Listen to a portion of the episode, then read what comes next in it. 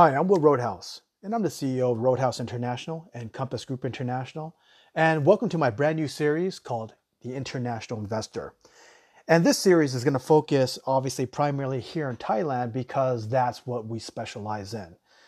And you may have seen in the past for the last almost 2 decades, actually, let's just say because we've been in Thailand for the last 8 years, so let's just say about the last 12 to 13 years, we've been very heavily invested our time and our efforts in working in Latin America. Well, now we've made the change because we feel that Asia is really the place to be for any type of investors, specifically real estate investors.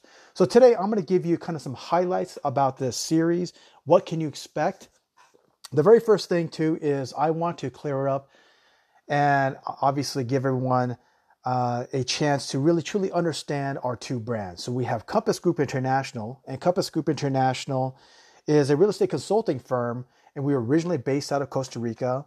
We started in 2002, and we've been doing the same exact thing since 2002, basically consulting for real estate developers and real estate investors in Latin America. And then we have another brand, which is called Roadhouse International. So let me quickly explain what those two brands are and how they differ. So Compass Group International, as I mentioned earlier, we're a real estate consulting firm, working primarily with real estate developers that want to develop. It could be anywhere from a tract of 15 homes that are ultra luxury to a tract of 12,000 homes that are $50,000 condos. Whatever it may be, our team specializes in land acquisitions, so find out exactly what you need and what country you want to be in, acquiring the land for you, helping you get it entitled, so putting all the permits in place by putting a team together. Then based on our research, giving you suggestions as far as what to build. What does the public want? Because if you've not heard our podcast when we were previously on SoundCloud, we basically give the warnings to our developers in Latin America years before they realize that the baby boomers weren't coming. We talked about in our podcast because so many Latin developers were making a tremendous mistake of continually marketing to baby boomers. But we told these developers years in advance saying, listen, you're spending all this money trying to lure baby boomers from North America, from the United States and Canada, and maybe parts of Europe and the UK, not realizing they're not coming. And these are the reasons why. Based on our research, we realized that baby boomers don't want to move out of the country because they don't want to be away from their grandkids. They don't want to be away from their kids. That's one big, huge, major concern. And also, baby boomers aren't as rich as you think. So building these $500,000 and $2 million condos, they can't afford that. They don't have as much money as you think. But you should be building this. But obviously they didn't listen to us, and here they are, fast forward 2020. 100% of the developers that we consulted for, 100% of their units are still available. They haven't sold a single thing. We know a developer, a very well-known developer in Central America, that's finished the whole project. These buildings are done. And they have been done for almost 10 years and are still empty. 99.9% of them are. The ones that purchased in there are just friends and family. So that's what we do at Compass. We consult for developers on major projects, little, medium, and large, whatever it may be. And we specialize in anywhere really in the world. Then Roadhouse International differs from Compass. What we do here at Roadhouse International is we really focus in one thing. We focus on anyone that's looking to move here to Thailand, whether it's by relocation, so you can be retiree. Doesn't matter what age group retiree. You can be a millennial. You can be a baby boomer. You can be a Gen Xer. Doesn't matter. But you're looking to retire here in Thailand. So we help you make that transition through our consulting services by basically helping you make the transition, what to expect, educate you on our process, finding the properties for you, finding a car, opening bank accounts, getting a driver's license, furnishing your homes, helping you with your immigration status, acquiring different type of visas for you through our team. And part of that also is working with very affluent clients, and that's a large part of our business, working with affluent clients that want to move here to Thailand and relocate their luxury lifestyle from different parts of the world to here in Thailand. Because if you heard some of my podcasts, if you look at Compass Concierge, you will find that it doesn't matter how rich you are, is that coming here to Thailand, your money is going to go even further. So if you're worth $5 million, well, coming here, you'll be worth like tens of millions of dollars. If you have, let's just say $50 million, you come here, you'll be living like a billionaire. First of all, you have $5 million. Your lifestyle here would be like living as if you had hundreds of millions of dollars. And there's no sacrifices. The luxury lifestyle actually here in Thailand is far superior than any Western country that I have ever been to. And if you look at my background, part of my job is to travel throughout the world in looking for real estate for clientele. And I've been every part of this world and also produced for House Hunters International for 8 years. So I'm very well versed when it comes down to real estate outside the United States and also within the United States too. And also part of Roadhouse International, we have close to $2 billion in hotel listings. And that's what this podcast is primarily going to be about. It's going to be about investors. Why you want to come to Thailand and buy a whole floor of units. Because the market here is better. Your money's going to go further, so you're going to be able to buy more units. You're going to be able to have a larger return, a monthly, let's just say, revenue, because you're not paying high expenses of property taxes and association fees like you see in the States. I remember buying clients or helping clients with acquiring some real estate in the United States, but the association takes a large chunk of their monthly revenue. A one-bedroom condo in Las Vegas, the association due for that one-bedroom condo could be $700. That's a large chunk from a $1,500 rent. Where here, it's so different. Association fees are lower. You actually don't pay quarterly property taxes. You actually pay property taxes after you sell the property. And also, that's still nominal, still a fraction of what it is in the United States. And you get better tenants. I owned a lot, my family and I owned a lot of real estate in Orange County, California. And you, as investors and landlords, you know what you've been through by having bad tenants. Here in Thailand, living here for almost 10 years, I've never had a bad tenant. Never had a bad tenant. And you don't have laws that protect the tenants that are deadbeats. Or in the United States, or maybe, and also maybe in the UK, where if someone's not paying rent, they can stay there even up to 3 months. Trying to evict them is so difficult. Well, you don't have those kind of problems here. First of all, you're going to have better tenants because of the geographical locations and the buildings that we're buying for you. The majority of these tenants are going to be very affluent professionals that are working here in Thailand, whether it's a Japanese, someone from Japan that's working here, someone from the UK, someone from China, someone from Taiwan, Korea, and also local Thais. But our focus is primarily buying in buildings that's going to appeal to these professionals. And these professionals are going to take care of your property. Then when it comes down to hotels, why do you want to buy a hotel in Thailand? You may read some articles, and I've actually spoken to clients because we're actually working on a few deals right now and doing a due diligence process. In a very, very early process of the calls, it's like, why do I want to buy a hotel in Thailand, Will? Because I'm reading the articles and Thailand is still shut down.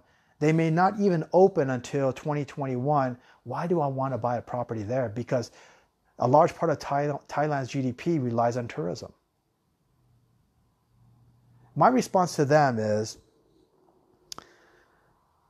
you have to look at Thailand as a whole and the demographics of the Thai tourist, or the tourists that come to Thailand, as opposed to tourists that go to the United States. So let's look at Las Vegas as an example. Las Vegas, as I mentioned, MGM just laid off 18,000 employees, and soon other properties will start laying off people too. Because to my knowledge, and based on friends that still live in Las Vegas, the Strip is like a ghost town. Nothing's open. So why do people go to Las Vegas? Yes, they go to the gamble, but Las Vegas has changed its theme over the last decade of Las Vegas being more than just a gamble hotspot. It's a place where you come for world-class dining. It's a place where you come for world-class shows. It's a place where you come for the best pool parties in the world, with the best DJs in the world. Well, those are all shut down. Where Cirque du Soleil almost went bankrupt. I think they're actually being bought out, but they were on the verge of bankruptcy because they had to shut down all their shows on the Strip and even all throughout parts of the world. And then the pool parties, because of social distancing, they're all closed. Look at how many properties, even like Station Casinos that bought the Palms, that did these huge renovations for these pools just to shut it down. So you can't do that. Then it may seem trivial, but also, what is Las Vegas known for? World-class buffets, cheap buffets, and high-end buffets like the Bacchanal Buffet in Caesars. Buffets are closed. So where's the world-class dining? And a lot of these dining rooms are also shut down. So what's left for people to go to Las Vegas just to gamble? Well, there's not a big population of that because right now people don't have the money to gamble. Look at the amount of people that are fleeing California. Look at the amount of people that are fleeing New York. They're running away from the property taxes that's too high, and those states are too expensive to live. And Las Vegas caters a large part to California tourists. So if they're not coming, then why buy a property in Las Vegas? Now let's look into the future. So I told my clients, it's like, okay, so if you look at analysts, that the longer that a vaccine is not readily available, the longer it's going to take to get places like Las Vegas back to pre-pandemic stages. So back in like June, it was, okay, well, if we get a vaccine, as this whole pandemic goes away, magically disappears, then we may look at maybe 2 years to get back to pre-pandemic stages. Now, analysts are predicting it's going to take 4 to 5 years to get back to pre-pandemic stages in North America, in the United States. Places like Las Vegas could be longer. Do you know why? Because look at the consumers. Consumers out of work. They've used all their savings on mortgage or rent, car payments, insurance, and food. And it's come down to what you've seen on the news almost daily of these food lines of individuals saying, I've never ever dreamed that I would be here at this moment asking for free food.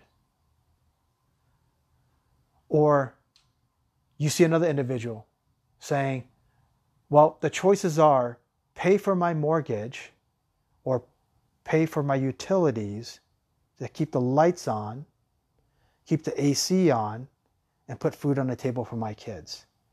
I'm not going to pay my mortgage because I want to feed my children. So now we're looking in the very near future of a massive eviction rate of people. Landlords are chomping at the bit for this, to kick out these tenants that have not been paying their rent for the last 3 to maybe 5 months. And now some cities are extending the memorandum so they can't forcibly kick out these tenants. But how about those owners that own those properties? They have mortgage payments for that building, for those homes they're renting out. How about them? Well, the PPP or PP, whatever, those loans came and gone. And this new one is supposed to come along, but it's still not here. So those small businesses are suffering. Those landlords are suffering. Then now look at all the mom and pop restaurants. They're all shutting down. Nobody's going out to eat. And we're seeing more and more larger organizations and corporations, old retail companies that are on the verge of bankruptcy or have filed for bankruptcy. So what does this mean for you as the investor, the hoteler, that wants to buy another property in the United States? When you buy a property, are you going to have the occupancy rate? No, you're not, because Americans are poor. That is just the down and dirty truth. Americans are poor. They are leveraged in debt, and they have no other money to their name because they have spent it all during this pandemic. They don't have time to go on vacation. And then you may tell yourself, well, the hotels we're buying is really going to cater to the professionals. Well, nobody's traveling right now, because technology has certainly proven that we can now work remotely and work very successfully remotely. So you, as the landlord that has all these buildings that are now empty, these commercial buildings, do you really believe that these organizations are going to come back and fill these buildings with their employees? No, they're not. I have spoken to so many business owners that have anywhere from 25 to 2,500 employees, saying that the good thing about this pandemic is that we've now cut down our costs on real estate, on leases. Technology has proven, and it works. People are used to having conference calls at home. We're watching TV, and we're seeing news reporters. We're seeing shows where people are doing it in their basement and their living rooms. We're used to that now. It's like, remember back in the days when YouTube first came out? You're like, God, these videos are crappy. But now everybody's used to crappy videos. Actually, people prefer crappy videos than professionally edited videos that are cut with background music and titles like the lower four thirds and intros and extra intros and outros. People don't want that.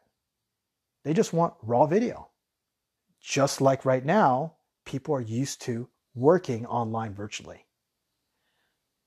So as an employer, if I had 100 employees, there's no way I'm going to go back to that 10,000 or 20,000 square foot office. And analysts have also said that they are on the lookout. They are not buying any more commercial real estate because they also don't believe that these business owners are going to lease these properties any longer. So the new normal is so different in Western countries. It is so different. So now let's go back to Thailand. But before I get to Thailand, let's look at Asia. A lot of Asia has already reopened because they took a firm ground, and basically countries like Thailand, Taiwan, Bali was supposed to actually reopen. Indonesia and Malaysia, they were supposed to reopen, but they decided not to. They're going to shut down probably till next year. A lot of countries in Asia are shut down. But here in Thailand, unlike the United States, everything's open, because masks are the norm, and they do contact tracing with apps, and it works. Because look at the numbers. Thailand has been praised by country after country, article after article, and even the WHO is, as part of their documentary series on this COVID pandemic, is going to feature Thailand as one of the countries that have done a wonderful job. In other countries, like in New Zealand and Taiwan, the president of Taiwan, Tsai Ing-wen, did a fantastic job, but they're shutting down the country. But within a country, people are still traveling. People still have money, because as I mentioned earlier, is look at the cultural norm. The cultural norm in Asia is to pay cash, is to save. So they have these savings, where it's not like that in Western countries. Look back, if you can remember this, look back at the financial crash of 07 and 08, 09. What restaurants were still full? Chinese restaurants. Chinese restaurants were so busy, it was like this recession at that time never happened. Because Asians have money. They're cash rich. Where the rest of the population was extremely poor. And that's what's happening now. So not just the fact that domestic tourism has skyrocketed, I mean, exponentially, cities like here in Jomtien, even Pattaya, Hua Hin, are doing these promotions to get these domestic tourists. But not just that. When Thailand is ready to open, which is probably going to be the time when the vaccines are out, which will be hopefully early first quarter of 2021, the number one or the top demographics of travelers that want to come back to Thailand are Chinese, Indians, people from the UK, Australia, and New Zealand. They are chomping at the bit to come back. Chomping at the bit. Where when you look at U.S. tourism, do you honestly believe that people are chomping at the bit to come to visit the United States? No, they're not. Because the United States has now surpassed 6 million infections. And the Chinese tourists, the rich Chinese tourists that were going to California, going to Las Vegas, do you think they're going to come? No, because Asians are deathly afraid of the virus, unlike Westerners are. Westerners are like, ah, it's nothing. It's just going to go away. Where Asians are like, this is serious. What the hell is wrong with these countries like the United States, like the UK, where the infection rates just keep skyrocketing? And also Latin America. Countries like in Brazil are just skyrocketing. I'm not going to add, even though India is a part of Asia, but the management or the political climate is they're not taking it seriously, and it's increasing significantly. Same with Russia. So they're not going to want to go to the United States, because you know what's going to happen? Is because Asian countries are going to say, okay, if you are going to go visit the United States, oh, and you want to come back, we don't know if you're going to be able to come back to the country. It would be a mandatory 14-day quarantine, or maybe more.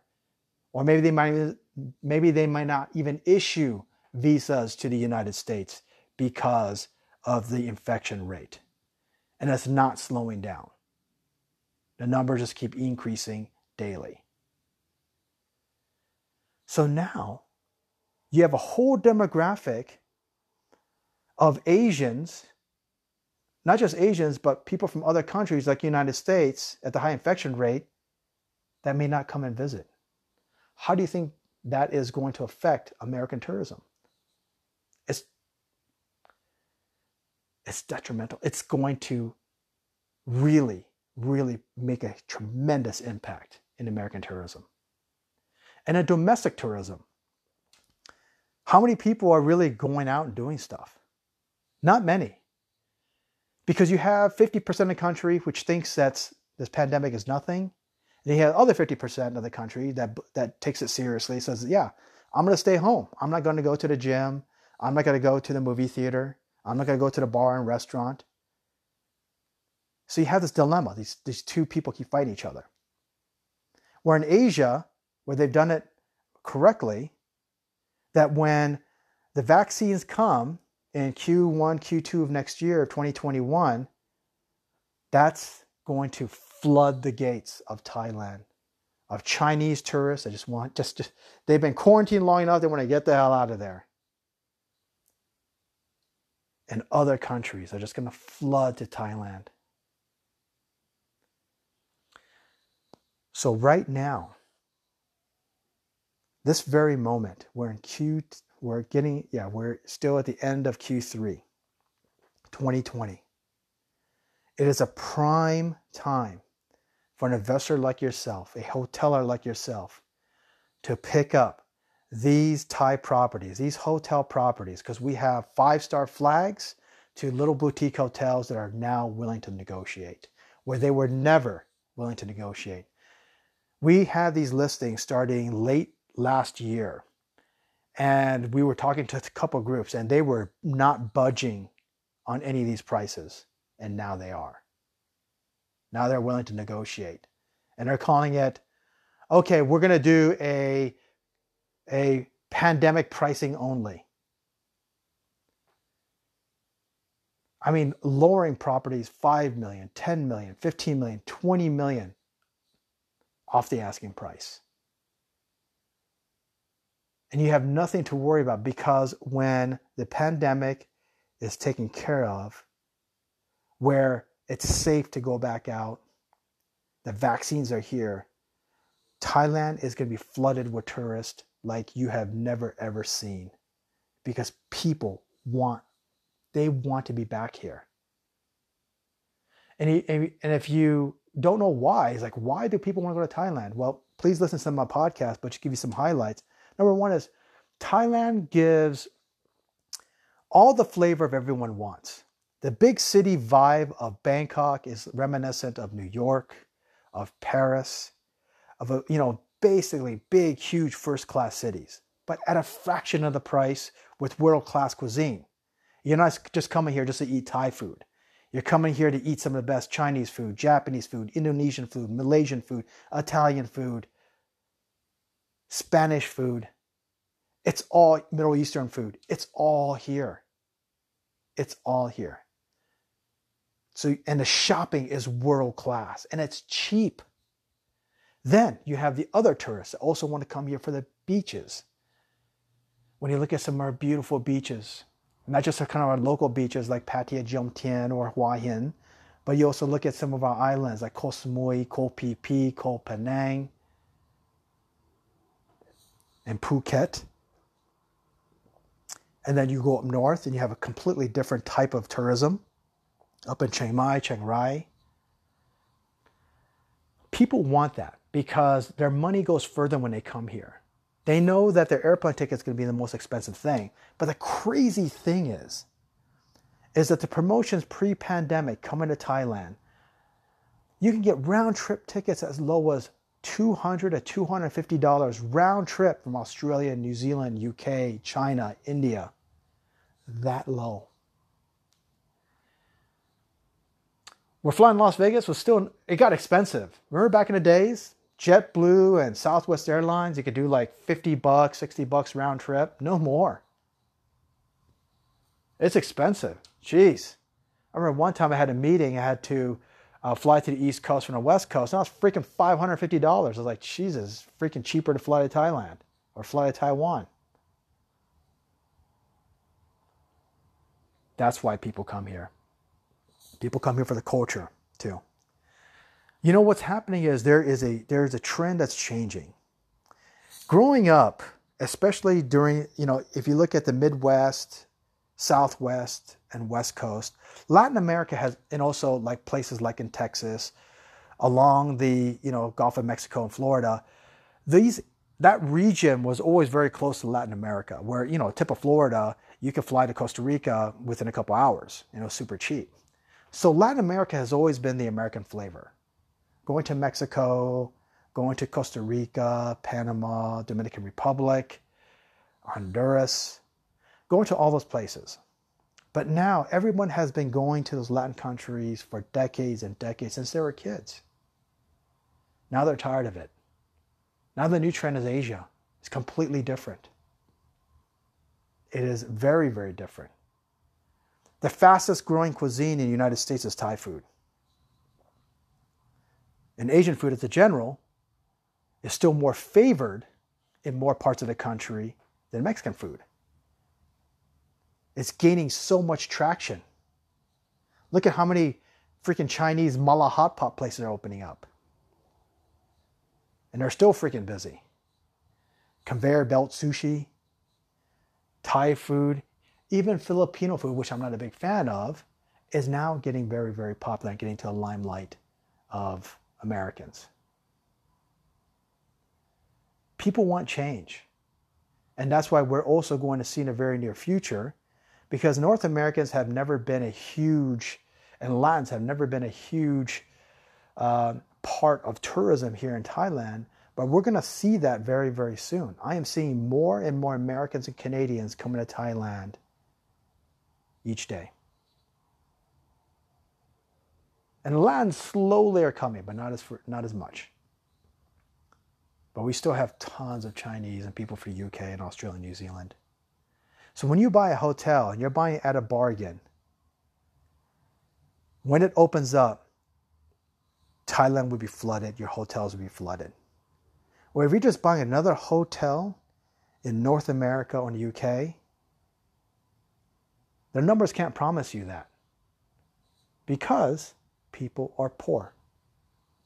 People are up to eyeballs in debt. We're here in Asia. It is ingrained in our culture to pay off your house. Actually, the kids live with mom and dad, save. They save as much money as they can. Then when they get married, their parents on both sides will chip in to actually buy a home free and clear for the newlyweds.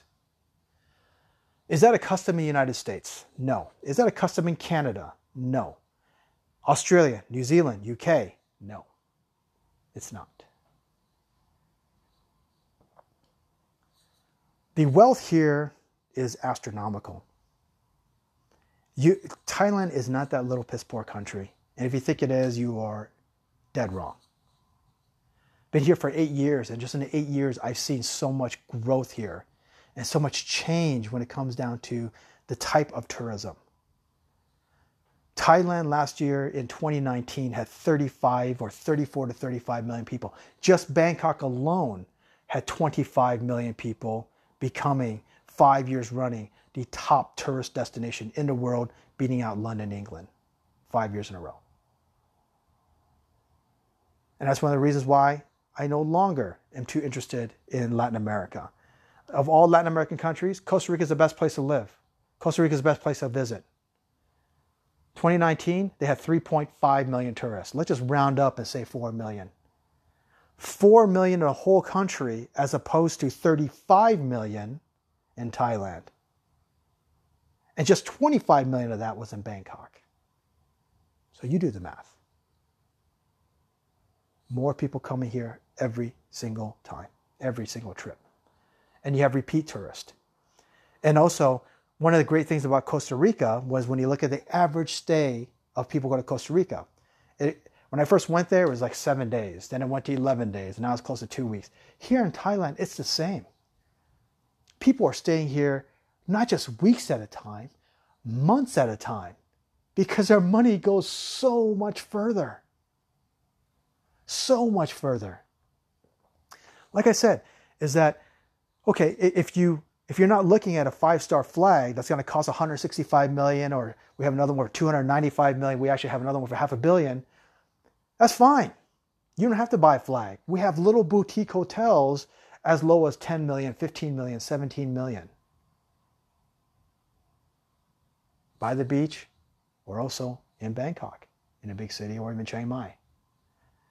But I recommend, just like where I recommend to live, if you're going to buy a hotel, it should be in Bangkok. Next one, it should be in Hua Hin. Those are my two favorite cities to buy a hotel. Why? Because Bangkok, number one, like I said, astronomical numbers. Number one tourism 5 years running. 25 million tourists last year. Hua Hin, which is only 2 hours away drive from Bangkok, is a very beautiful beach, and it gives a flavor of everything. It's more for the higher-end traveler. So what's great about Hua Hin is it's not just about, if you look at like Phuket and like Koh Samui or even Pattaya, a lot of those tourists are from another country, and they rely heavily on people from other countries. Where Hua Hin and Bangkok, you have a mix of both. Especially in Hua Hin. Thais love going there. Thais do not go to any other beach city. They go to Hua Hin. They don't go to Phuket. Why? Because of all the deaths from the tsunamis, they're very super religious, so they believe it's a ghost town. There's ghost walking. And sometimes, yes, they'll go to Pattaya and Jomtien because it's even closer, but they love Hua Hin. They love it there. And we have those listings for you. So please, really think hard before you make your next hotel purchase in a Western country, whatever your country you're in. You really seriously need to start looking at Thailand. The numbers speak for itself. The trend speaks for itself. Everything about Thailand says, yes, this is where people want to go. Thailand is on the top of everyone's bucket list. Why? Because it's exotic, it's new. Latin America, it's old and it's yesterday. Asia, it's new, it's today and the future. Europe, it's the same. They've been going to Europe since they were kids. They don't want to go back. They want to go to Asia. And then for the other investors, as I was talking about earlier, that buys per unit, what does $1 million buy in the States? Because I'm so familiar with the Southwest, like Arizona and Nevada, let's just use Las Vegas as an example, because obviously at one time, Las Vegas and Phoenix were the fastest growing cities in the world, or in the United States. Then a crash happened.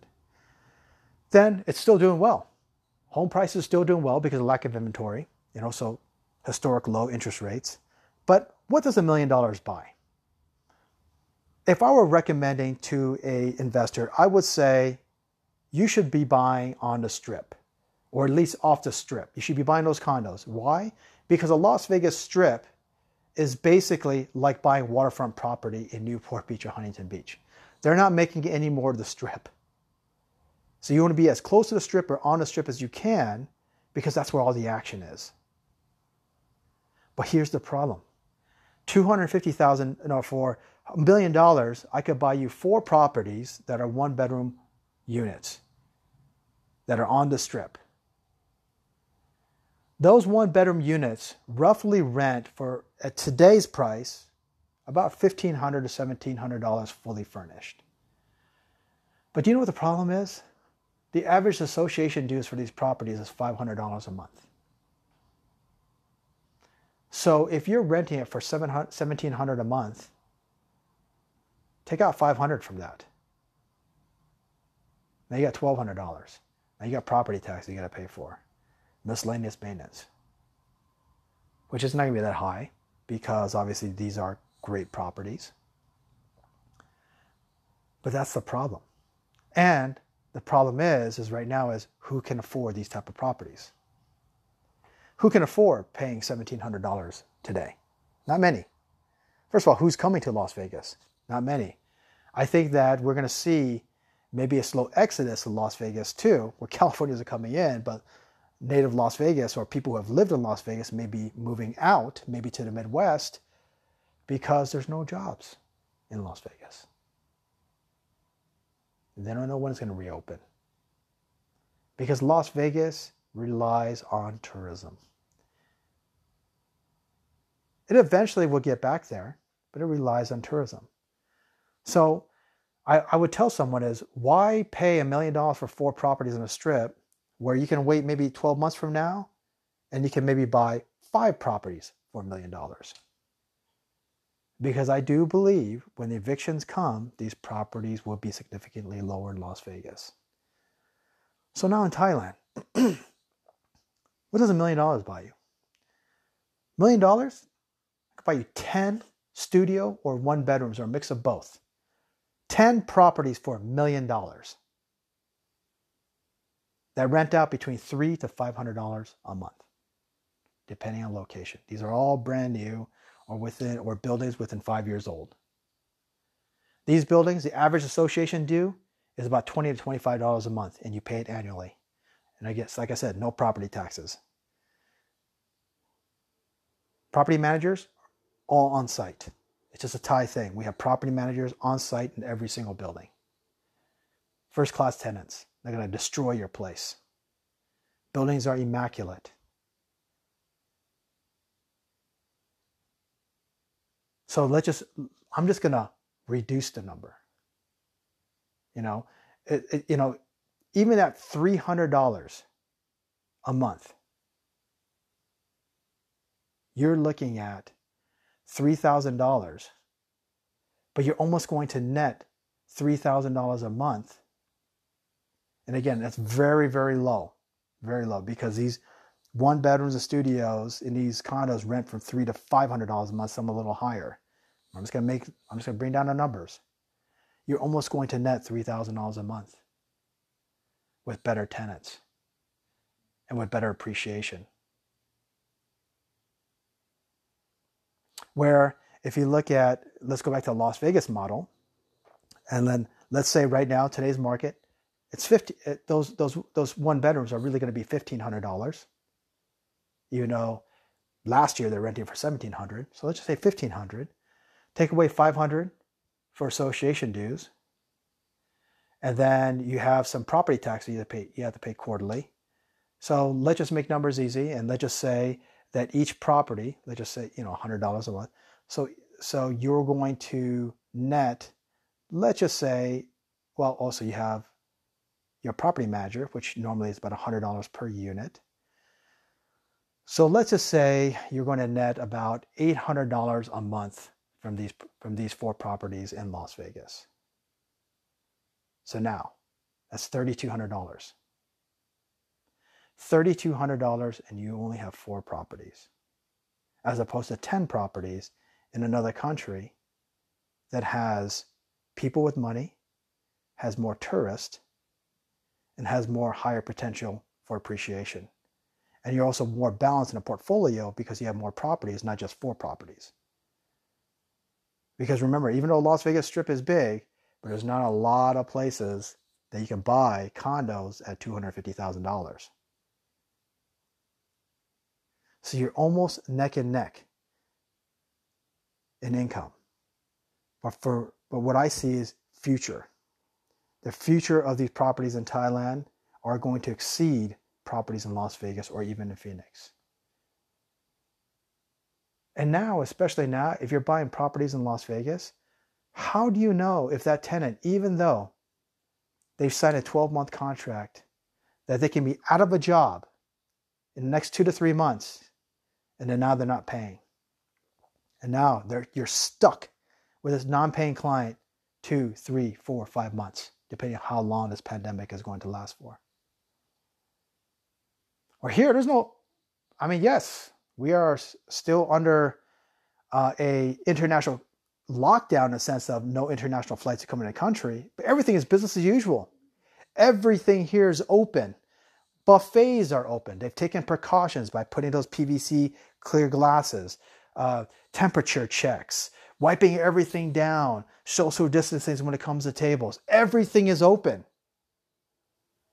Everything is open. Can you say that for any true American country, or even anywhere in the UK? You can't, because it's a mishmash of different things that are going on. Some cities open, some cities not open. This city is partially open, this city is completely closed. And it changes like every day. California changes every single day.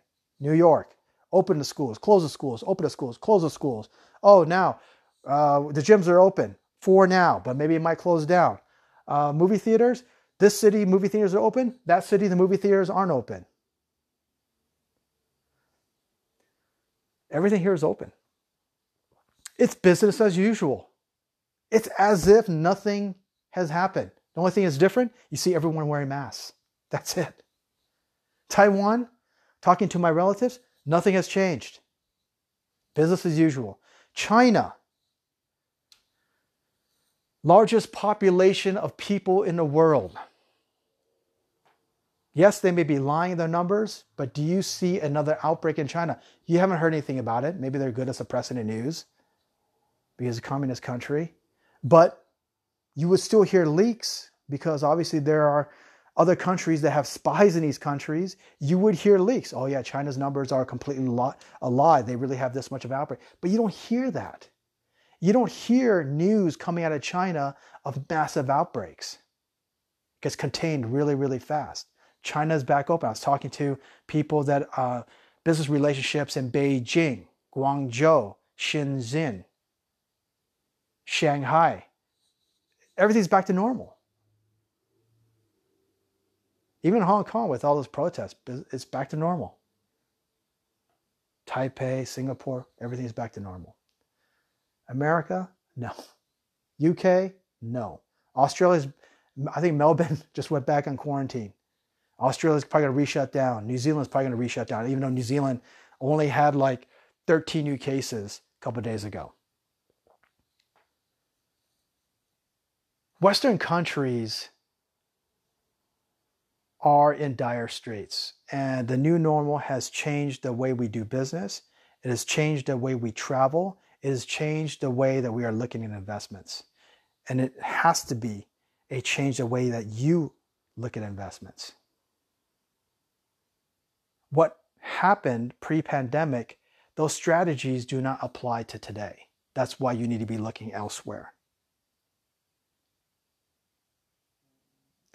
And the thing is that, I mean, for those of you listening to this, you're business savvy, you're very well traveled. Most likely you've been here to Asia. You've been to Bangkok. You've been to Hong Kong, Taipei, Singapore, Kuala Lumpur, Jakarta. You've been to Manila. You've been to Tokyo, Seoul, Beijing, Shanghai. You see the money. You see the wealth. You don't see that in Western countries any longer. All you see is people rising up saying the middle class is going away. The middle class is going away. People are drowning in debt. Where all of a sudden it's like, you know, you see people, I see people telling me, it's like, oh my God, you know, 10 years ago, I would never see a Rolls Royce Ghost or Rolls Royce Dawn or even an Aston Martin you know, DB11 driving in some Asian city. Now you see them. And these cars that cost 4 times the price of any Western country. I mean, geez.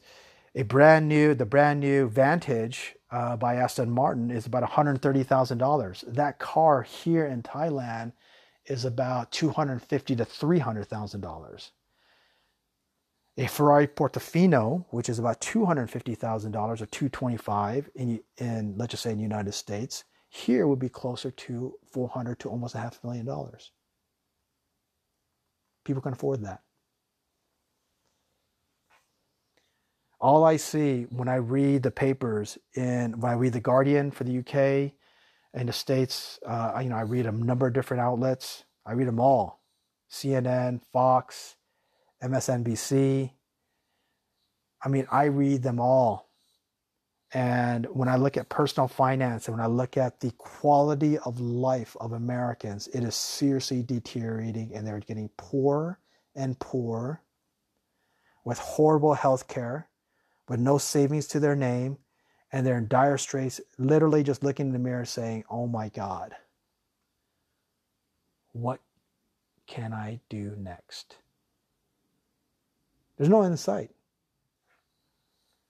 We're here in Asia, there's lots of opportunities. I've told so many people, I said, don't go to Latin America. There's no opportunities for you. They're like, what do you mean? It's exactly what I just said. There's no opportunities for you. I don't care what line of work you're in. There's zero opportunities for you. They don't believe me. They go to Costa Rica. They go to Panama. They go to Colombia. They go to wherever they want to go. And they come back within 2 to 3 to 6 months later. Like, you're right. There's no opportunities for me. I said, that's why I told you go to Asia. There's money there.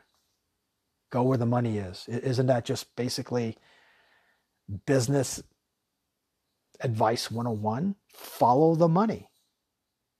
The money is not in Western countries. It's in Asia. The money is not in Latin countries. It's in Asia. So that you have the time. On this downtime, please do the research, but we are here to help you because there's a reason why we left Latin America, I specifically myself, 8 years ago to look at opportunities here in Asia. And it took me a long time to really figure out this country, because I don't just want to hop in it and just jump at it right away.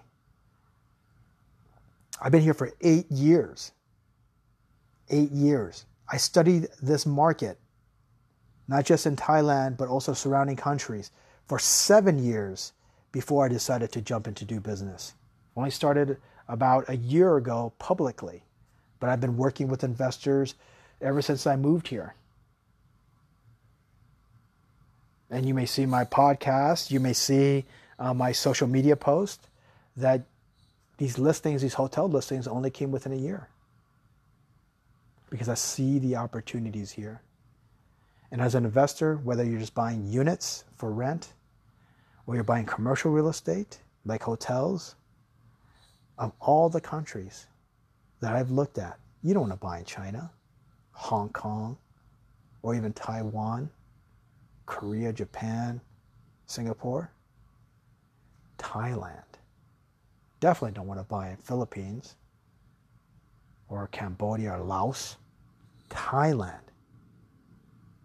This is where you need to be. This is where you need to start developing a portfolio. And we are here to help you. So if you have any questions, please contact me. We can certainly schedule a conference call. Any information we need that we are going to release, we need to have you sign an NDA first, and our team will properly vet you, and then we will take it to the next steps. So thank you so much for joining my podcast, and stay tuned for more episodes on The International Investor. Thank you for joining me.